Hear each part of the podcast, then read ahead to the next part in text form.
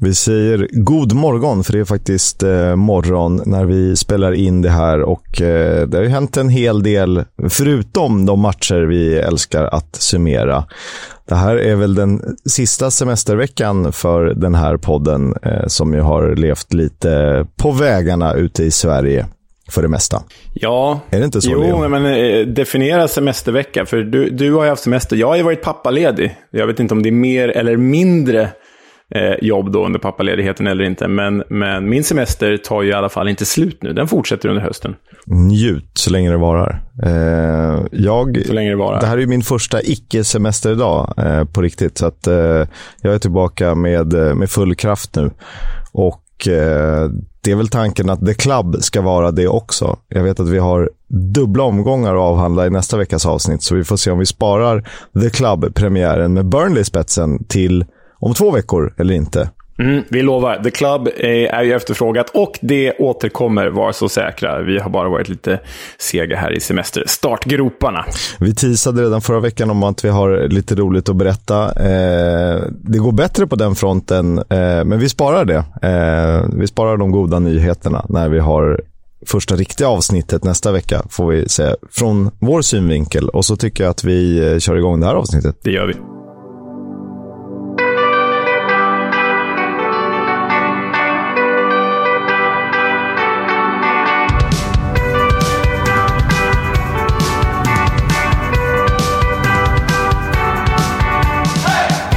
Du lyssnar på Football's Coming Home, en podcast om Championship, om League 1 och League 2 med mig, Oskar Kisk. Och eh, mig, Leonard Jägerskiöld Velander. Trippelnamnet, vår eh, favoritpoddens stjärna. Nej, det vet jag inte. Jag är ju poddens Makelele och det är du som är poddens Drogba. Jag, vill, jag ser mig hellre som en ledarhund här. ja, visst, det är okej. En blind leder en annan blind. det kan bli bra ibland.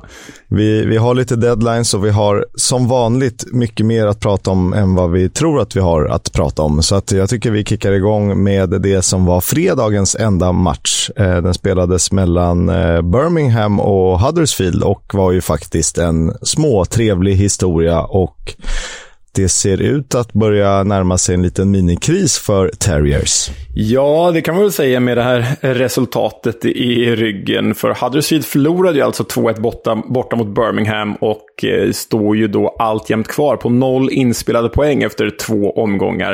Eh, ser man till förra året, då de faktiskt spelade playoff-final, så är det väldigt förvånande. Ser man till sommaren, som vi varit inne på i vår guide. Guiden håller ju länge. Lyssna gärna på den, för då får ni alla förutsättningar om ni inte gjort det. Men som vi är inne på i vår guide, så kanske inte kommer vara så förvånande ändå, eftersom att Huddersfield har blivit så enormt brandskattat. Men eh, det var faktiskt du som såg den här Kisk. Jag såg ju den inte, så det kanske är bättre om du tar tag i taktpinnen för den här matchen. Ja, du fick eh, Championship-ledigt i helgen. Jag antar att du har catchat upp lite med vad som har hänt och vad som förmodligen ska hända. Men det blev en drömstart för John Justas i ligadebuten på St. Andrews när Scotty Hogan satte 1-0 redan efter fem minuters spel.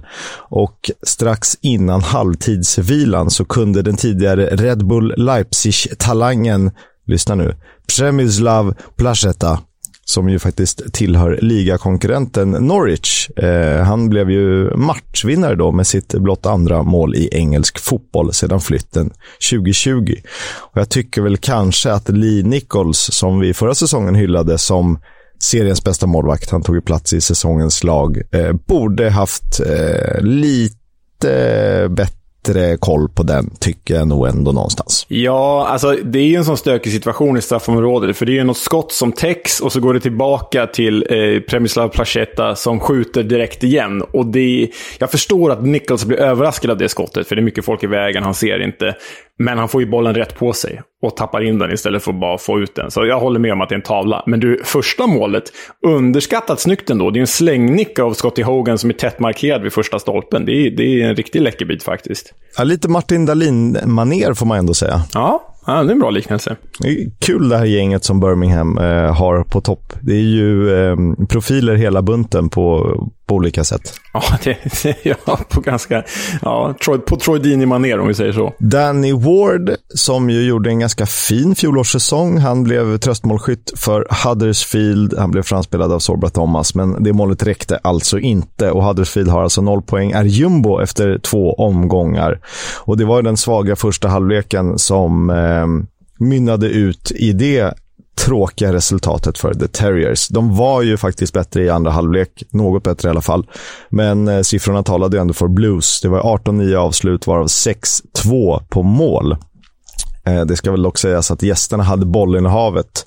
Och eh, det kunde vi ju se under delar av förra säsongen. Men då var de ju ruggigt effektiva och som vissa följare har varit uppmärksamma på, de spelade ju de hade ju ett väldigt lågt XG, men eh, var väldigt effektiva sett till det. Så att eh, det kan ju vara en faktor, plus att de har tappat en, en halv startelva som är av riktigt hög kvalitet. Ja, klart är att Huddersfield kommer få en kämpig säsong i alla fall. Det, det är vi nog överens om. Ja, det hade jag nog kunnat eh, sätta en högerhand på redan innan säsongen, men någon, något playoff tror jag inte vi får se dem i. Nej, tyvärr.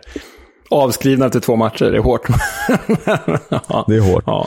Jo, men eh, Colwill är borta, Toffolo är borta, O'Brien är borta, Sinani är borta. Har jag missat någon? Colbran, exakt. Ja, Colbran ja. förstås. Dirigenten. Och det är ju eh, såklart tufft. Och det är kanske det är lite nytt för Lee Nichols att, att ta hand om. Det var en väldigt eh, en stabil kvartett där, i alla fall den defensiva trion av dem, som eh, han har tappat. Ja, som också var deras främsta styrka tillsammans med effektiviteten, defensiven. Så ja, nej, tufft för The Terriers. De kommer kanske igång, vi får se. Eh, vi blickar vidare mot lördagen och så var det ju en tidig fight mellan Norwich och Wigan som jag slängde ett gäng getögon på. Det slutade oavgjort, men det var överraskande nog Wigan som tog ledningen.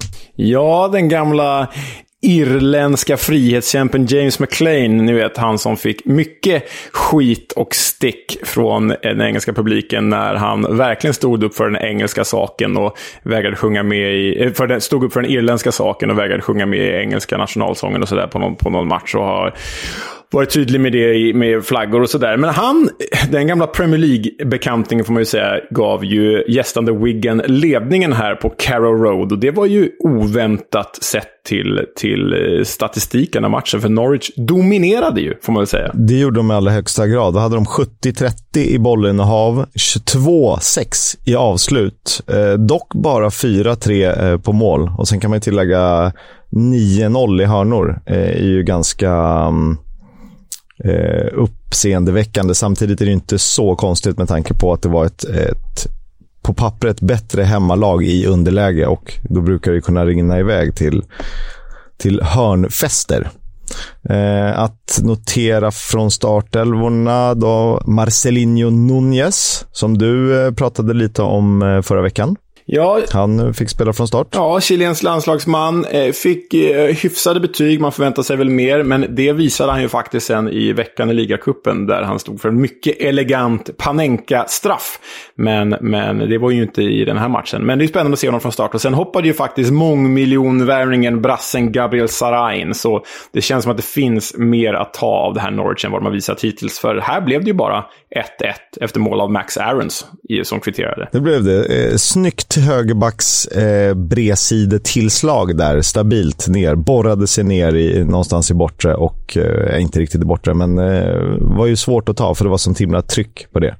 Man kan ju säga att det var återigen 1-1 för Norwich och sen, eh, föga förvånande, så var det ju Will Keane som slog eh, assisten till James McLean. Eh, vi känner igen honom också. Ja, alltså Wigan känns ju som att det är eh, Premier League-löften från 2013 som, som de bygger laget kring. De som aldrig, de som aldrig riktigt lyckades manifestera sig där, som nu är lite gamla och grånade i lägre divisioner. Men det gillar man ju, det är sympatiskt. Man.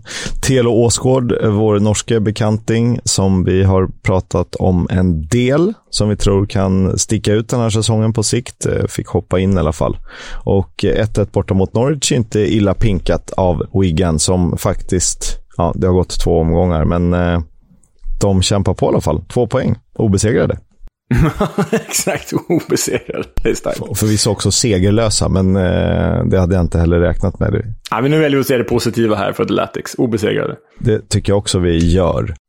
Vi går vidare till nästa match. På lördagen spelades mellan Bristol City och Sunderland och det var ju en stjärnsmäll om något. Ja, men eh, vi tjatade ju oss blodiga och trötta eh, om det redan förra säsongen. Men Bristol City är ju den engelska versionen av Zdenek Semans Lecce. De gillar att göra mål, de gillar att släppa in mål och därför var det ju inte förvånande att eh, den här matchen slutade 2 3, alltså Bristol 2, Sunderland 3 och då hade vi dessutom fått två mål på de första tio minuterna.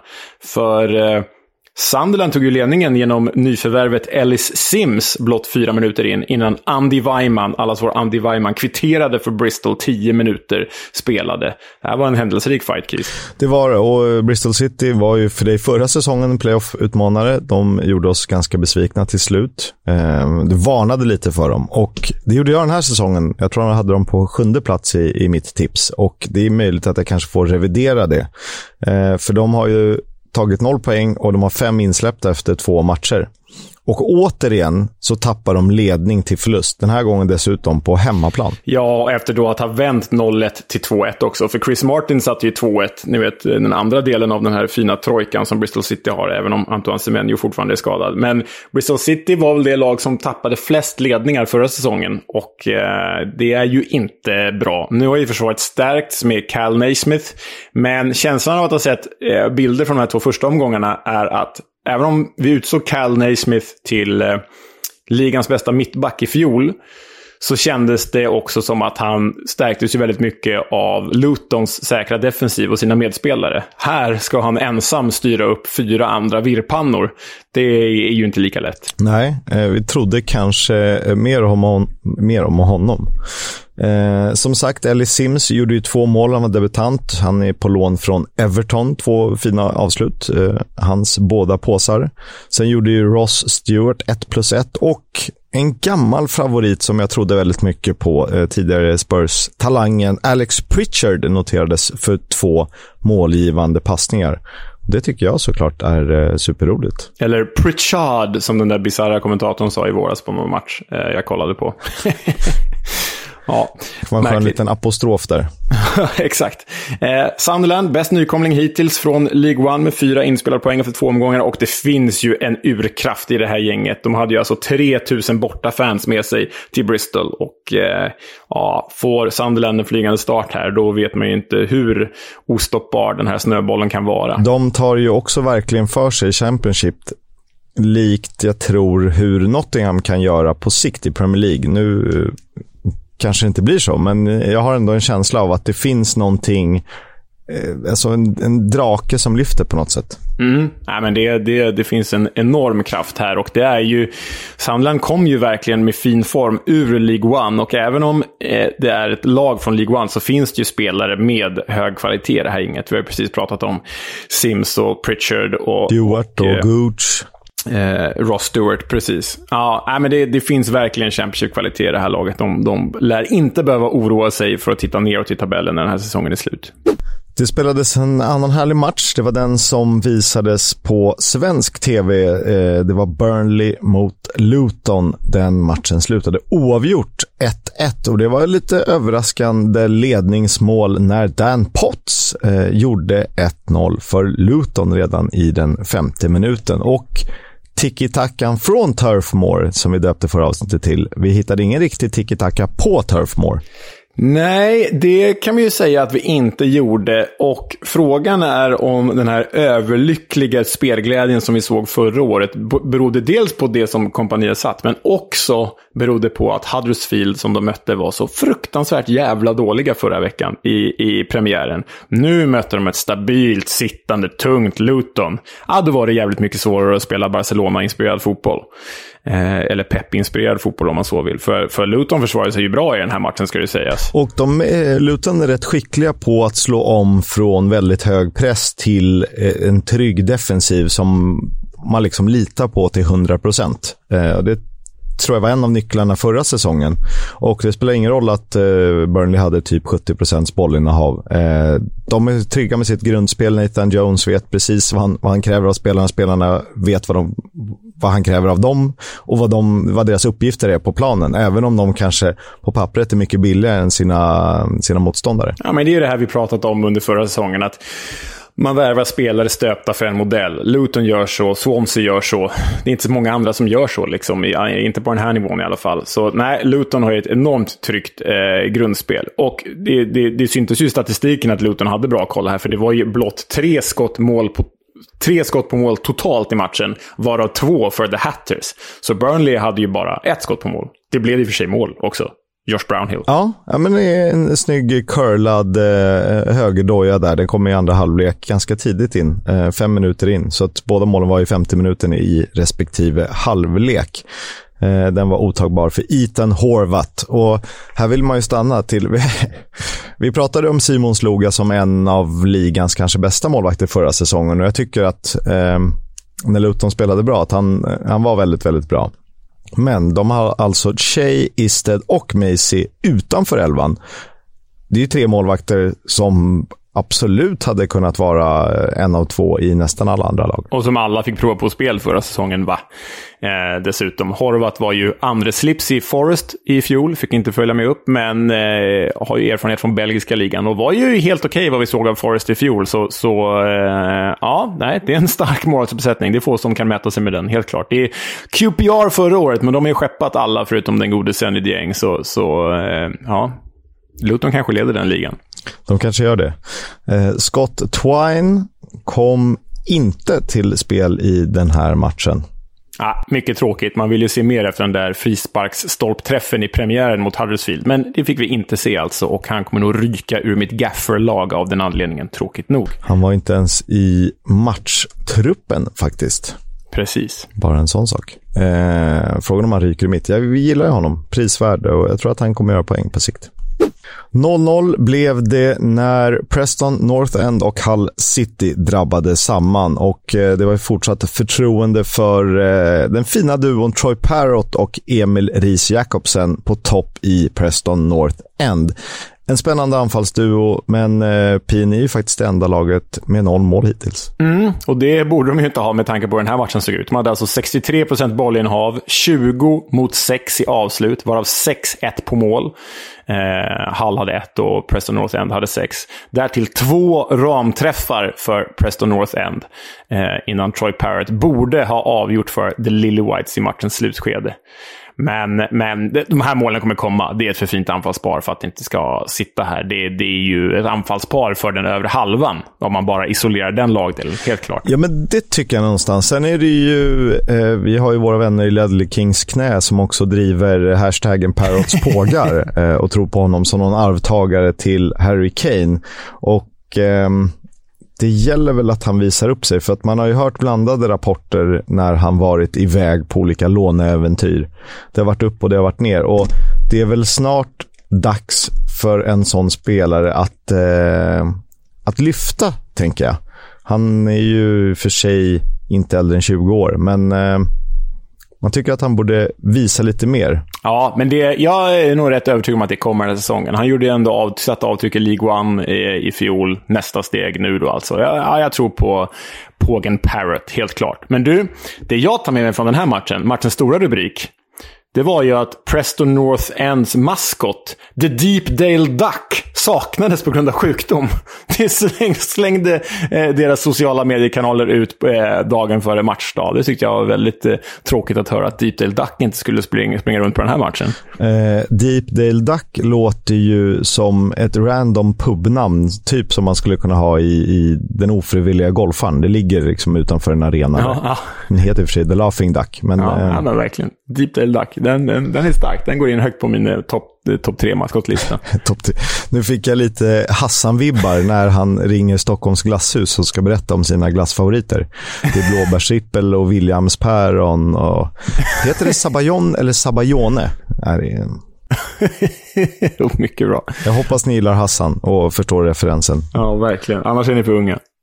Från 0-0 till eh, omgångens höjdare, åtminstone sett till mål. Eh, på förhand också lite av ett ministormöte i den här serien.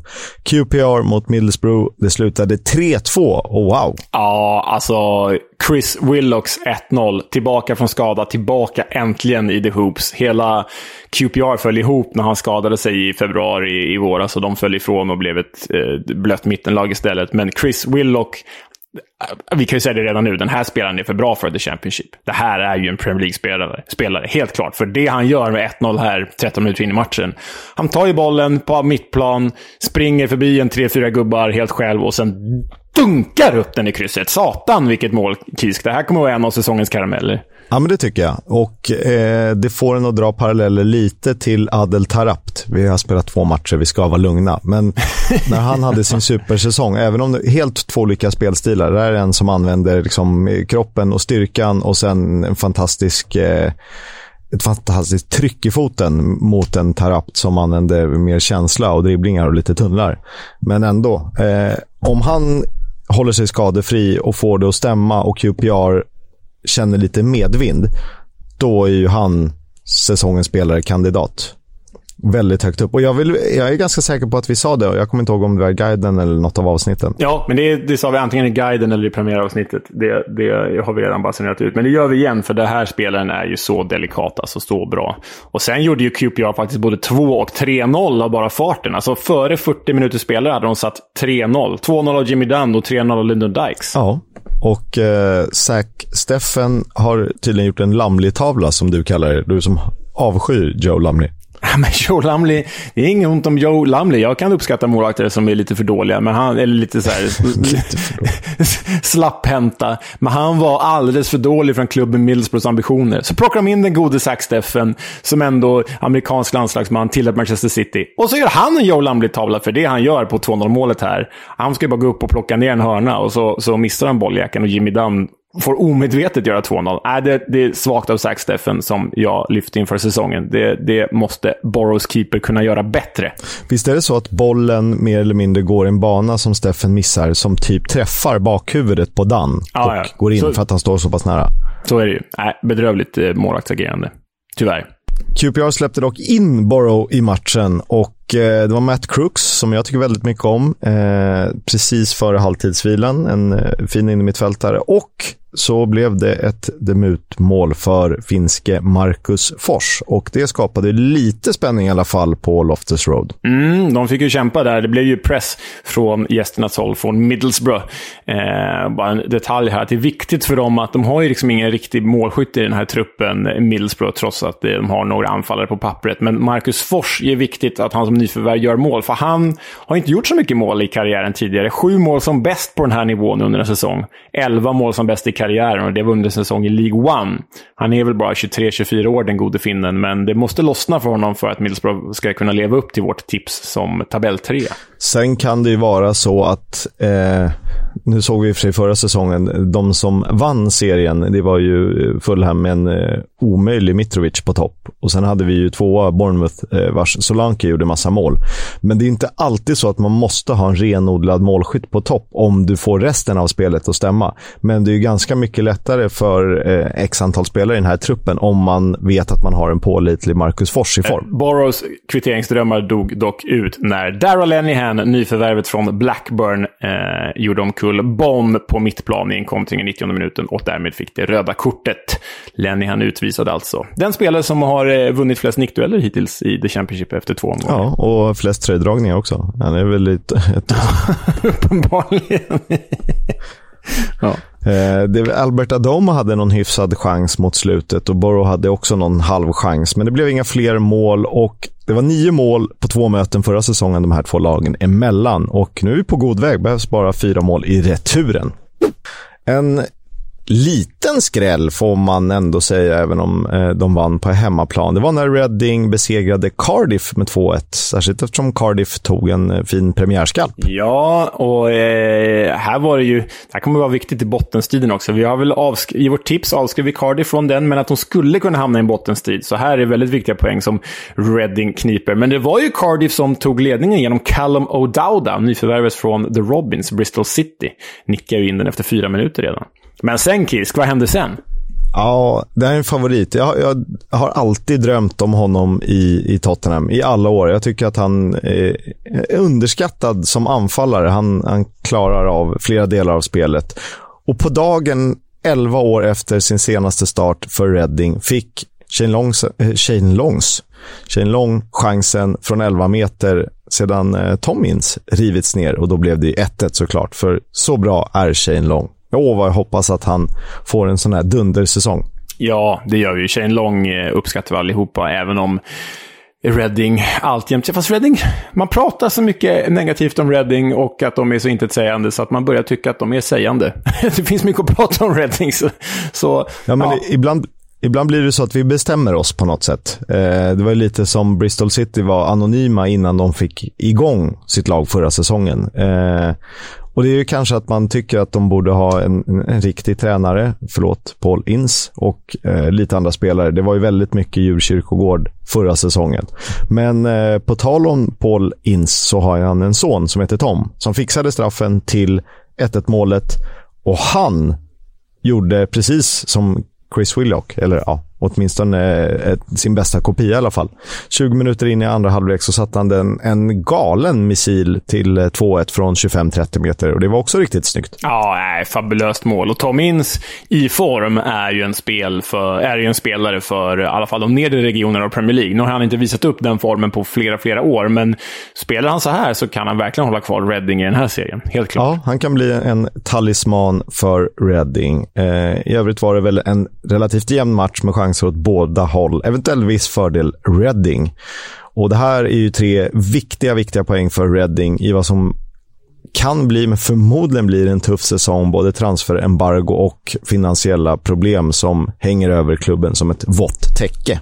Sheffield United hade inget till övers för Millwall och vann eh, sin hemmapremiär bekvämt efter eh, att ha förlorat den första matchen för säsongen. Det blev 2-0 när Millwall gästade Blades. Ja, och eh, Blades var ju enligt rapporterna tämligen överlägsna här, trots att man kanske hade förutspått ett jämnt möte på, jämnt möte på förhand.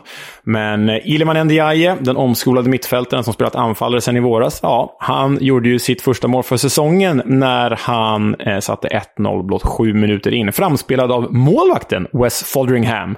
Ehm, eh, han är delikat, Ilman Ndiaye. Han, han kan göra... Det kan lätt bli över 15 mål för honom den här säsongen, det tror jag.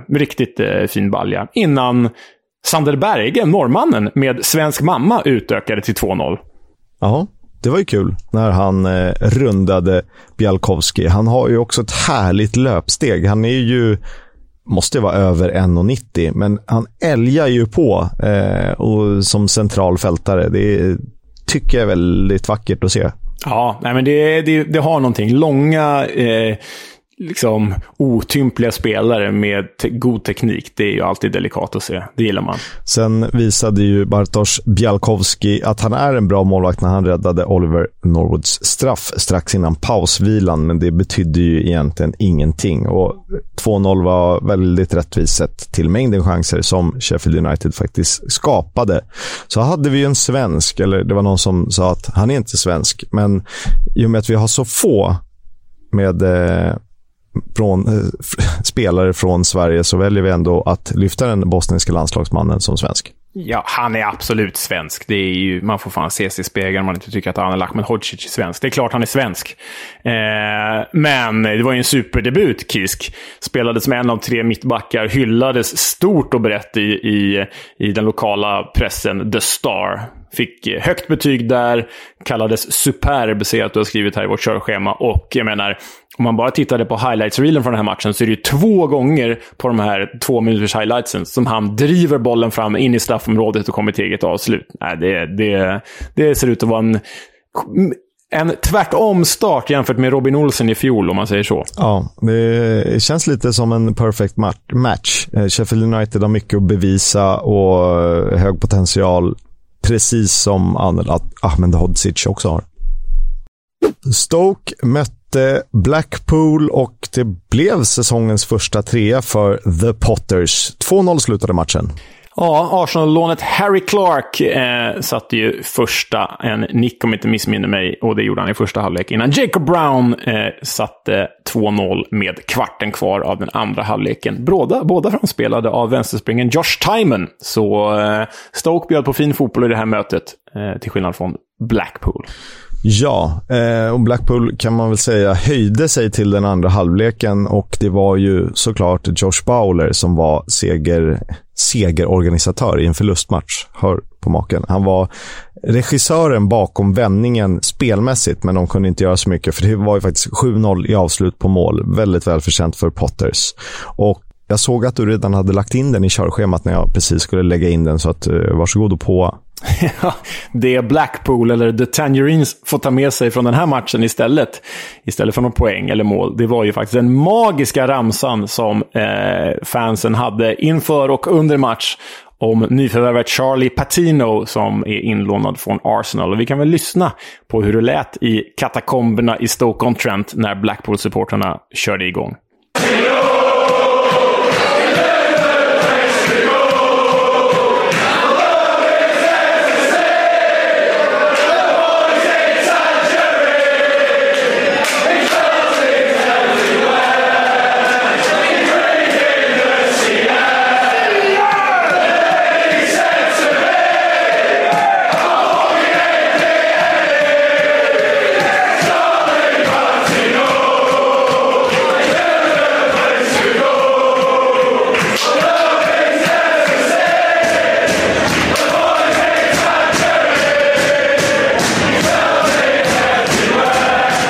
Han spelade 20 minuter men känns redan odödlig och vad säger vi, never fall in love with a lone player. Men eh, det är ju kul med spelarramsor och hur eh, engelsmännen är, fortfarande är fyndiga på läktarna. Ja, nej, otrolig ramsa. Man, man blir ju kär i, i The Seasiders bara för en sån ramsa. Även om alla klubbar har, alla fans har såna ramsor, så nu, nu är Blackpool kanske min nya förälskelse. Vi får se. Härligt var det i alla fall. Det är nästan som man skulle vilja slå fast att EFL-poddens favoritlag är Blackpool.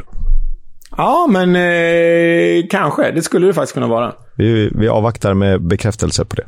För Swansea så går det ganska tungt. Eh, vi gillar vad de gör, men eh, vi gillar inte riktigt det vi ser på planen. Och när Blackburn kom på besök blev de nollade och Blackburn eh, sköt ju in tre bollar.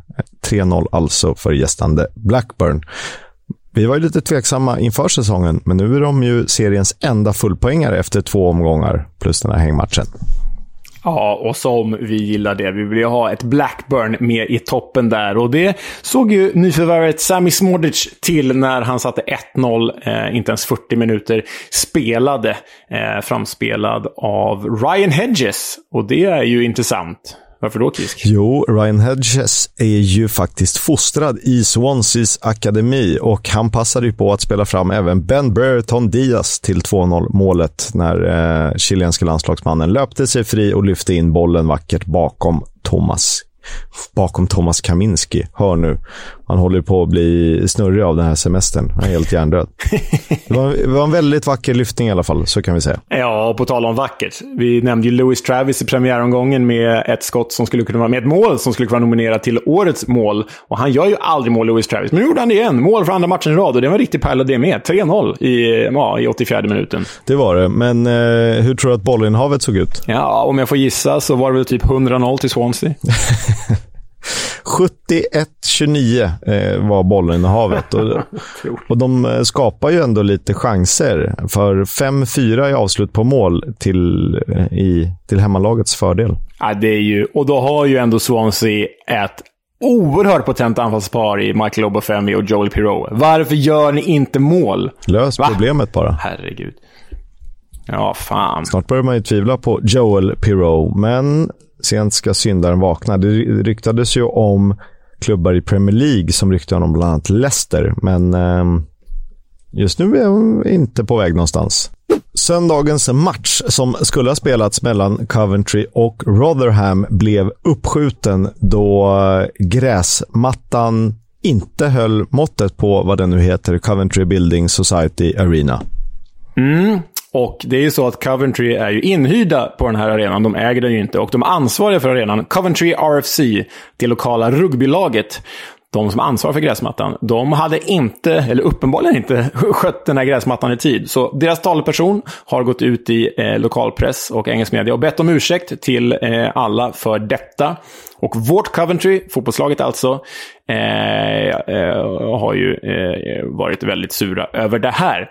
Och därtill flyttades även Coventrys eh, ligacupmatch i veckan till Burton och deras Pirelli Stadium istället på grund av det dåliga underlaget. Så vi får se när Coventry gör hemmadebut den här säsongen. Det har väl varit lite konserter och annat under sommaren som förstört gräset. Precis. Men det spelades en riktig höjdare till fotbollsmatch under måndagen. Åtminstone på förhand när eh, två möjliga toppkandidater, West Brom och nedflyttade från Premier League, Watford, spelade 1-1 och det var ju inte riktigt eh, sanningen. Nej, alltså... ja, vad ska, vad ska vi säga om den här matchen? Det, det, det, det är ju...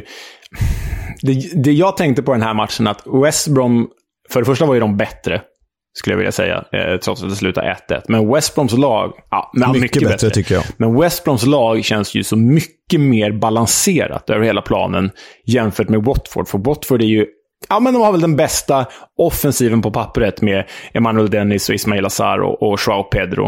Eh, men det känns så obalanserat, för där bak finns det ju, ja men på pappret, lite skit, om man får säga så. Visserligen med Premier League-erfarenhet, men alltså ja, jag, vet, jag vill inte hänga ut någon speciell spelare, men, men, men Watford känns alldeles för obalanserat. Sen kanske den där offensiva trion, om de är kvar, kan ta Watford hela vägen till Premier League ändå, för den potentialen besitter de. Men bara, man såg här att West Brom är ett mycket mer gediget lagbygge än vad Watford är. Ja, det är det. Eh, jag gillar inte riktigt heller Watfords defensiv. Det känns som det är överblivet på något sätt. De har hamnat här av en anledning och nu är de kvar också av en anledning att de inte riktigt håller måttet för något högre. Och Det är inget ont om Tom Cleverly. Han kan utföra arbetsuppgifter eh, på ett bra sätt. Han, på ett sätt är han och Jake Livermore lite lika. Eh, Jake Livermore gillar ju såklart eh, personligen The Enfield Iniesta. Men det, liksom, det håller inte riktigt, tycker jag. Nej, men det är liksom det är Cleverly och det är Bachman i mål och det är Kabasele i backlinjen och det är Craig Cathcart eller Trostekong. Alla liksom helt okej okay med bra spelare runt omkring sig. Men när det är ett hopplock av det överblivna bottenträsket från Premier League, ah, då vet det fan. Men sen skulle det sägas att med liksom Sema, Kamara på kanterna och den där offensiva trion, att då är offensiven helt briljant. Men centralt i banan och bakåt. Ah, Watford, ni behöver ett bättre balanserat bygge. Det behöver de. Eh, det de gjorde var ju att ta ledningen och eh, det kan vi tacka Ismail Azar för att vi fick se den delikatessen. Och jag tycker att eh, vissa långskott är eh, överskattas när det kommer till att man pratar om drömmål. Men det här är väldigt, väldigt vackert för att han eh, tar en touch och sen liksom smeker han den från vad det nu kan vara 55-60 meter över en eh, chanslös button i West Brom-målet. Ja, men det är så... Du håller med om att den här typen av långskott kan verkligen vara överskattade. Men när de är gjorda på det här sättet, för det är så uppenbart att... Ja, men det är som gjort med, han tjongar inte bara till den, utan det är så här. Han tittar upp, noterar från mittcirkeln att David Button är långt ute. Ja, då lyfter han väl över honom då. Det är riktigt läckert gjort, till skillnad från många som bara pangar på på vinst och förlust där. Liksom. Nej, det, det, det är ett väldigt bra mål. Ja, och det ser ju knappt ut som man tar i. För som du säger, annars är pangas det på. Det är liksom hela kroppen bakom och bara skickar den så långt som möjligt och hoppas att den kanske landar i mål. Men han tittar upp, ser att batten är långt ute och sen bara smeker han den och den glider ner i en helt perfekt bollbana. Det var eh, riktigt snyggt och lite, mm, lite chock. Eh, öppning där från Watford. Ja, med tanke på att West Brom typ var goda för både 1 och 2-0 före det målet så var det ju, eh, var det ju oväntat. Men West Brom kom ju tillbaka. Din eh, tippade skyttekung Carlen Grant kvitterade ju precis före pausvilan. Till ett litet jubel i soffan. För att eh, när man har bestämt sig för att man tror att West Brom går upp och att Carlen Grant vinner skytteligan, då är det det man måste hålla på. Lite som, eh, jag blev glad varje gång Joel Pirou gjorde mål förra säsongen eftersom jag varnade för honom. Men som sagt, West Brom högsta nivå är ju otrolig, särskilt offensivt. Då har man Jed Wallace och John Swift som eh, servitörer så är det bara att tacka och ta emot. Det var ju dock eh, Grady Diangana som spelade fram Carlan Grant. Ja, och sen fick ju Watford mot alla odds med tanke på att West Brom dominerade chansen att avgöra den här matchen. Men samme Sar som satte den från 55 meter mäktade inte med att sätta den från 11 meter. För då la han en riktigt blöt straff på David Button. David Button var bra med där han gick åt rätt håll och tog den. Watford stod ju väldigt, väldigt lågt och det kan ju bero på bortaplan att man väljer att eh, spela olika matchbilder för att träna in att kunna hantera olika lag. Eh, och fokus ligger ju på deras vindsnabba kontringar för man ser att när de vinner bollen i rätt läge, West Brom har många spelare felvända och så sätter Camara fart, så sätter Pedro fart, så sätter Sar fart, så sätter Dennis fart. Då går det ju vansinnigt fort. Men frågan är om inte ganska många av de på pappret sämre lagen har så pass bra tränare som vet om det här och kan ha ganska låga utgångspositioner. Ja, det, det återstår ju att se. För jag, spel, ja, det återstår att se. Det blir spännande om eh, det räcker med att läs, läsa dem så att man kan stänga av deras offensiv. Vi får se. Eh, Ken Sema, den svenska ytten, han gjorde 90 minuter, men jag tycker att han var relativt anonym i en match som då dominerades av hemmalaget och då blir det inte så roligt att spela ytter alltid, utan då får man kanske stå där på kanten, täcka av rätt ytor och vänta på sin chans. Det var omgång två i Championship, alltså två av lagen, Coventry och Rotherham, har bara spelat en match. Vi får se när den spelas. Om vi tar en snabb titt i League 1 och League 2 så kan man ju konstatera att Peterborough är ensamma med sex poäng efter två omgångar. De tog en stabil 3-0-seger hemma mot Morecambe. Och i League One så eh, saknar alltjämt Burton, MK Dons och Cheltenham en enda poäng. De står alltså på noll poäng eftersom att de saknar poäng. Aaron Collins eh, till vardags i Bristol Rovers med förflutet i bland annat Wolves och First Green Rovers. Han leder skytteligan med tre gjorda mål. Och i League 2 så hittar vi fem lag på sex poäng där ja, Birmingham-klubben inom citationstecken Walsall, deras 5-0 från helgen imponerar. Ja, 5-0 totalt. 5-0 eh, totalt, förlåt. 5-0 totalt. Det var otydligt. Vi börjar i nordöst där Ross Stewart har belönats med nytt tvåårskontrakt i Sunderland. Eh, välförtjänt. Ja, och oerhört viktigt för Sunderland. Talisman på topp. Aaron Ramsey till Norwich. Mm, inte den Aaron Ramsey, men på lån. Ja, alltså Jacob Ramseys lillebror. Han ansluter från Aston Villa och är redo att spela för Norwich omgående. Det, Jacob Ramsey har ju stundtals sett riktigt bra ut i Premier League, så att eh, för Norwich eh, känns det här som ett bra lån. Verkligen. Nathan Broadhead lånas till Wigan från Everton. Han är 24-årig anfallare. Han gjorde 10 på 20 för Sunderland senast.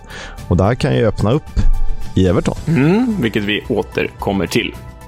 Maxwell Cornet fick vi aldrig se i The Championship tyvärr. Han lämnar Burnley för West Ham, såld för 17 miljoner pund. Och när han skrev på för Burnley förra året så eh, släpptes ju pressbilder där han pekade på Umbro-märket på tröjan istället för klubbmärket. Och West Ham gjorde en liten skämtaktig sak av det när de presenterade Cornet. Kul! Ja, han behöver inte ställa om med tröjfärgen i alla fall, lyckligtvis, för att det hade kunnat sätta käppar i hjulet. Exakt. Från Tottenham till Cardiff går Kion Etete. Han är 20 år, han är anfallare, han blir Cardiffs nya nummer 9. Han gjorde, sext, han gjorde inte 16 på 3, han gjorde 3 på 16 för Cheltenham och 2 på 7 för Northampton senast. Ja, oskrivet men spännande. Ja, det är ett förtroende att de ger honom nummer 9 i alla fall. Det säger ju någonting. Riktigt bra talang på FM, men det behöver inte vara verkligheten. Och sen då bomben. Vårt eh, Twitter fullkomligen exploderade igår kväll, eh, kvällen för den här sändningen. Och eh, den här podden citerades faktiskt i Sportbladet, i Fotbollskanalen, i Sportexpressen och i Everton Media och i lokala Coventry-tidningar. Varför då, Kisk? Vad hade du grävt fram? Jag hade ju kämpat stenhårt eh, med att... Eh, nej, det hade jag inte alls gjort. Men ja, eh, ibland nås man av information som är för bra för att sitta och hålla på. Och eh, det är ju ganska färskt det här, men jag fick bekräftat att Viktor Gyökeres är i förhandling med Everton. Och min källa vill inte säga exakt hur länge de har förhandlat eller några fler detaljer. Men eh, att Everton är sugna på Gyökeres det kan man ju ändå förstå. Ja, nej men alltså med Dominic Calvert-Lewin skadad och så har de skickat eh, Sims på lån och eh, eh Broadhead på lån. Då finns det ju verkligen plats på Goodison Park att ta. Och om man kan lösa eh, Victor Gyökeres, som ändå gjorde 17 mål förra säsongen för en hyfsad och rimlig peng och som därtill landslagsdebuterat. Eh, då tror jag att man är nog väldigt glad på Goodison Park. För man ser väl då honom som eh, första alternativ för eh, Rondon på eh, kort sikt. Och sen då när Dominic Calvert-Lewin kommer tillbaka så kanske han blir andra alternativ till en rimlig peng som sagt. Och eh, det här är ju en chans som Gyökeres förstås måste, måste ta. För eh, vi är väl övertygade om att han skulle kunna göra en 8-10 mål i Premier League med förtroende. Ja, på sikt. Eh, kanske inte direkt från start, men samtidigt tycker jag att han har fina egenskaper. Det man saknar kanske lite skicklighet i luftrummet för sin storlek. Å andra sidan är han ju väldigt snabb för att vara relativt stor och han är bra med bollen och har ett fint tillslag. Så att eh, jag tycker i nuläget att han är en, bet en bättre lösning än Salomon Rondon som ju börjar bli till åren. Förlåt, han är bara 32, men ändå. Ja, men jag håller med. Här finns, det ju, här finns det ju oerhörd potential i en svensk övergång. Vi hoppas att det händer, även om vi kommer sakna Gyökeres i podden. Såklart. Hur går det för Birmingham City egentligen? Ja, nej, det går ju åt helvete. Det här kan ju bli den här säsongens Derby County. För det är ju nämligen så att den första deadlinen för övertagandet av Birmingham City har passerat. Konsortiumet, som är lett av Maxi Lopez, har inte kunnat betala pengarna som krävs för att ta över klubben. Men Maxi Lopez, med den lokala affärsmannen vars namn jag har glömt bort. Paul Richardson tror jag han heter. Paul Richardson, tack. Eh, de har fortfarande exklusivitet på klubben, men de måste få fram pengarna i tid.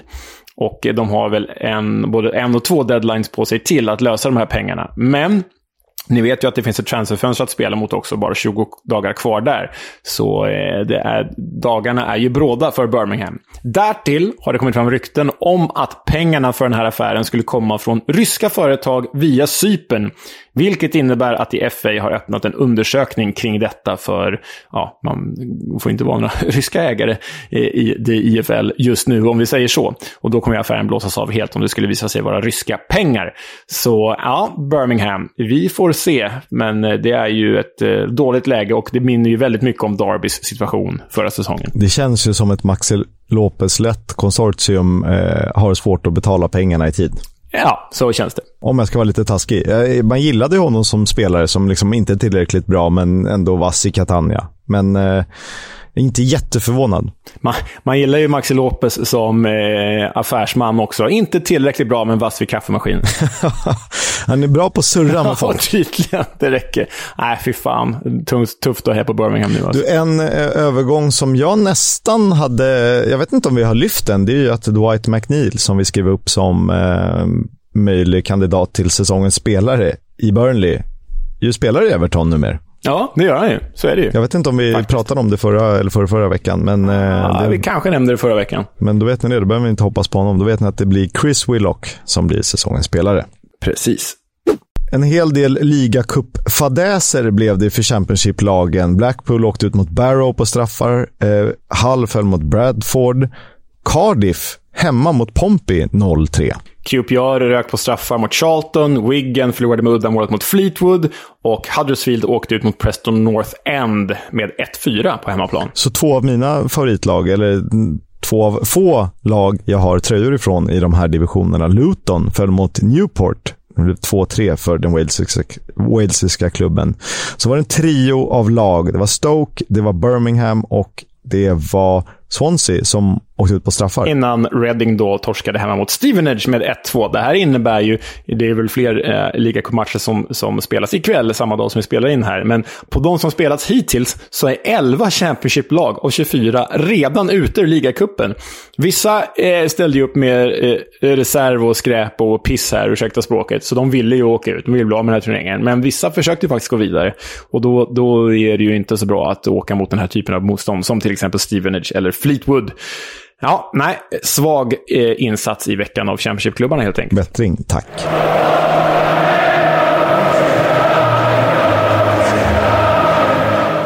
Fotbolls Coming Home sponsras av Stryktipset, ett spel från Svenska Spel, Sport och Casino. För dig över 18 år. Stödlinjen.se.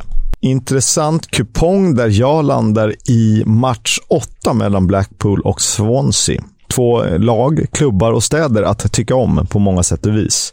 Swansea jagar ju sin första seger för säsongen och det ser ut som det har gjort under Russell Martin. Bollinnehav och åter bollinnehav. Men man skapar lite för lite och slarvar alldeles för mycket. Blackpool har ju öppnat okej okay, givet förutsättningarna. Att med den budgeten och det tränarbytet hålla sig kvar är bara det imponerande. Så vi får väl se var det här landar när det blir måste-match för gästerna som vi vet vill styra spelet. Eh, och kan de få in en boll? Det behöver de verkligen. Leo, vad ser du fram emot? Ja, jag ju fastnat i det här att jag vill välja åtminstone en match per dag, så jag tänker att jag fortsätter med det. Fredag kväll, Watford-Burnley. Det är väl omgångens match egentligen. Sablar eh, vilken jäkla fight, vilken mysig fredagkväll vi kommer att ha. Eh, jag ska bara skicka hem gästerna från vår kräftskiva så att jag kan kolla på den här matchen. eh, lördag, Sunderland QPR. Den känns ju som att den, kitt den kittlar mig mest av alla hela den här omgången. Ja, den, den är ruggigt härlig. Jag har faktiskt sett QPR Sunderland på Loftus Road. Ja, du ser. Vad slutade den matchen? 3-1 till QPR vill jag minnas. Och jag tror att det var två Spurs-spelare som gjorde mål i den matchen. Eh, Jermaine Genius gjorde matchens sista på stopptid. Undrar om Andros Townsend bombade in en boll. Åh, oh, fina Townsend. Så jävla hög högsta nivå alltså. Åh, ja. oh, underbar. Och sen då söndagen Blackburn mot West Bromwich Albion. Kisks guldfavorit mot eh, ja, men vår poddfavorit kanske. Både du och jag vill ju ha upp Blackburn när vi fick välja lag förra veckan som skulle gå upp. Serieledarna Blackburn. Mm, exakt. Vi eh, har ju haft lite små specialsegment i och med att The Club är på paus. Så att eh, vi tänkte att vi skulle ge oss våra drömelvor och vi valde mellan favoritspelare, men det kanske är en sån vi ska vänta med. Eh, så valde vi ut nästan vårt bästa lag, eller mest kompletta lag. Och eh, jag tänker att Leo, du får börja med din målvakt. Ja, det här är ju då, som du säger, liksom, vi verkligen satt på vår varsin kammare igår kväll och, och gick igenom hur det bästa möjliga laget, startelva plus bänk, i The Championship den här säsongen. Och det är ju bara för att det är kul att laborera själv och en kul uppgift, men det är också eh, att vi vill ha era älvor sen, lyssnare. Ni får gärna skicka in till oss på våra sociala medier vilka som är era drömälvor i The Championship den här säsongen. Och för er som inte är så insatta, häng med på namnen här, för de här spelarna är ju värda att följa. Det är ju best of the best, helt enkelt. Men du frågade min målvakt, Kisk. Min målvakt i min drömelva är Wes Fodringham i Sheffield United. Vem har du? Freddie Woodman, PNI. Uff, lite överraskande namn ändå, skulle jag vilja säga. Mm. Vem har du som högerback? Eh, samma som du, Max Arons i Norwich. Ah, okej. Okay. vem har du som första mittback? Dara O'Shea i West Bromwich Albion. Har du kollat på, i, på mitt lag eller? Har du? Har du? du har Dara O'Shea också, snyggt. okay, Men sen skiljer det sig lite. Jaha, vem har du som andra mittback då? Jag har valt, eh, trots eh, den svaga starten för Bristol City, så har jag valt Cal Naismith. Ja, men det, det, är ju klart. Det var ju ändå årets eh, mittback, årets försvarare förra säsongen. Jag valde faktiskt mellan honom och Harry Sutar i Stoke. Så mitt mittbackspar är de två som missade hela förra säsongen. Dara O'Shea och Harry Sutar. Men en frisk Sutar är ju överjävligt bra. Sen har vi båda Ryan Giles i Borough som vänsterback. Och eh, det här med wingbacks ska vi inte diskutera, men eh, man hade kunnat kräma in Ian Matsen också om man vill där. Vilka två spelar sittande? För att vi ställer upp med 4-2-3-1. Ja, det ska vi säga. 4-2-3-1. Nej, men jag blev så oerhört imponerad av Josh Cullen i Burnley i premiärmatchen där. Och han verkar ha gjort oerhört bra ifrån sig Anderlecht, eh, den irländska landslagsmannen. Så jag har Josh Cullen tillsammans med norrmannen Sander Berge, som jag redan förra året eh, tyckte var för bra för The Championship. Sander Berge i Sheffield United. Han kan tyvärr vara på väg till Club Brygge och Champions League. Men vi får se. Det är mina sittande. Josh Cullen och Sander Berge. Vilka har du på ditt sittande mittfält? Jag eh, har ju valt tre spelare från Bristol City som Eh, går eh, som de går, alltså inte som tåget. Men eh, den, andra av två, eh, den andra av tre är Alex Scott, eh, Guernsey Alex Scott, som jag tycker väldigt mycket om, som jag tror kan bli väldigt bra. Och bredvid honom har jag Jean-Michel Seri. Ja, vilken, vilken eh, härlig eh, omaka duo på ett sätt. Den gillar man ju. Alex Scott och ja, Seri är bra som fan. Och jag tror ju också på Alex Scott, det vet du. Men där skiljer vi oss alltså på det sittande mittfältet. Men jag vet, säger jag nu, att vi har exakt samma offensiva trio på höger, central centralt och, och vänster på offensiva mittfältet. Så ja, ja, du kan väl presentera den trojkan. Vår säsongens spelare-kandidat Chris Willock till höger. Till vänster har vi talismanen Bristol City och eh, målmaskinen och assistproducenten Andy Weimann. Och centralt har vi såklart en av mina favoritspelare i den här serien, John Swift. Ja, det är roligt. Alltså, vi har gjort de här eh, älvorna oberoende av varandra. Och då har vi ändå, det, även om vi skiljer oss på flera, så har vi ändå tre av fyra samma i backlinjen. Och vi har exakt samma offensiva trio på mittfältet i Willock, Swift, Weimann. Eh, men du, på topp, där är jag Temo Pukki i Norwich. Vem är du? Jag har Joel Perreault i Swansea. Ah, det är såklart du har. Och, då, och dessutom, har man yttrar som Willock och Weimann så kan ju de spela anfallare och Joel Perreault kan utan problem spela som någon slags släpande också om man vill formera om laget. Ja, jag är mer stationär där med Pucki som en centertanke. Ja. Ja, det tänkte jag inte på. Du är mer rörlig där, ja. Okej, dra din, din bänk då så följer jag på sen. Bartosz Bialkowski, Ian Matsen, Rob Dickey, Matt Crooks, Ila, eh, Ilias Shair, Ben Burton Diaz och Joao Pedro. Ja, men, och där skiljer vi oss ganska mycket. Jag tror du bara en, en samma spelare. För jag har Lee Nichols, Isaiah Jones, Cal Naismith, Jed Wallace, Ismail Azar, Ben Bertrand Diaz och Emmanuel Dennis.